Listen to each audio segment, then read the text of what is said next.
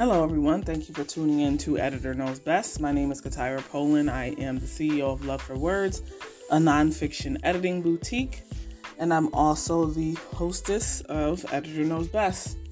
Editor Knows Best airs every other every other Monday, 7 p.m. Eastern. Anywhere you can find podcasts, you can find Editor Knows Best. And today's episode is about charging late fees editor or even just as a general uh, service-based entrepreneur, service-based business or freelancer. So, as the founder of Love for Words, I do charge late fees. I've been charging late fees for quite some time now, um, pretty much since I started in 2017. Um, just to give a little background as to why I charge late fees. So, um, one of the things is it serves as an incentive. So, as we know, as consumers, um, if you have a credit card, if you have an electric or gas bill, pretty much just about any bill you have, if you pay late, there is a late fee. So, if I, you know, send out an invoice um, to a client and it's due the 15th, which may be the day that one of my bills is due, um, if that client pays late, I incur a late fee. Um, so for me, it's important to charge that late fee to cover um, the late fee that I've incurred because the client is paid late. Um, so that's one of the reasons why I do charge a late fee. Um, it's also an incentive, just like with any other bill. You pay on time, you don't get a late fee. So um, that's another reason I, I do charge a late fee for clients. Um, it's an incentive and it also um, covers any additional expenses that I incur if a client does pay late. Um, it's a business practice. Uh, whether you know, typically for services, really, um, there there's also late fees for product-based businesses. But as an editor, I'm speaking to the service-based businesses, so it's important to have that in place. Um, as a as an entrepreneur and business owner, it's not always comfortable, um, you know, to charge a late fee. But again, it's a best business practice. It covers you and it's also an incentive for your clients. Um, so, you know, it's important for you to, you know, make sure you pay on time so you don't have to worry about a late fee from your editor or your, you know, whoever you're doing business with.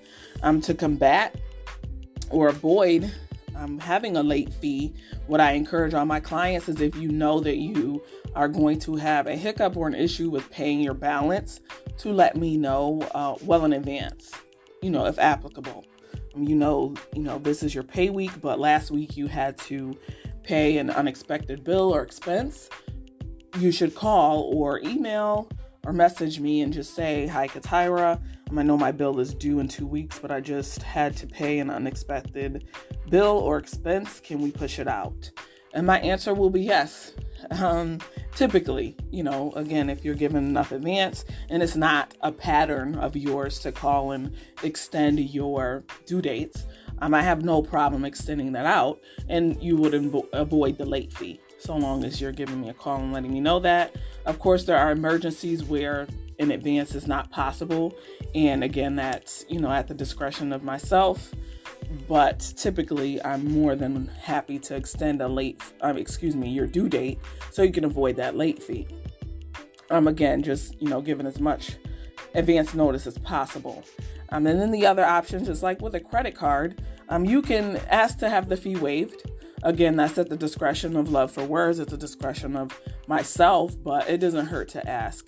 And again, so long as there's not a pattern of a client who is consistently paying late, or I'm consistently non responsive when I'm following up about payment, then typically I don't have an issue with waiving the late fee.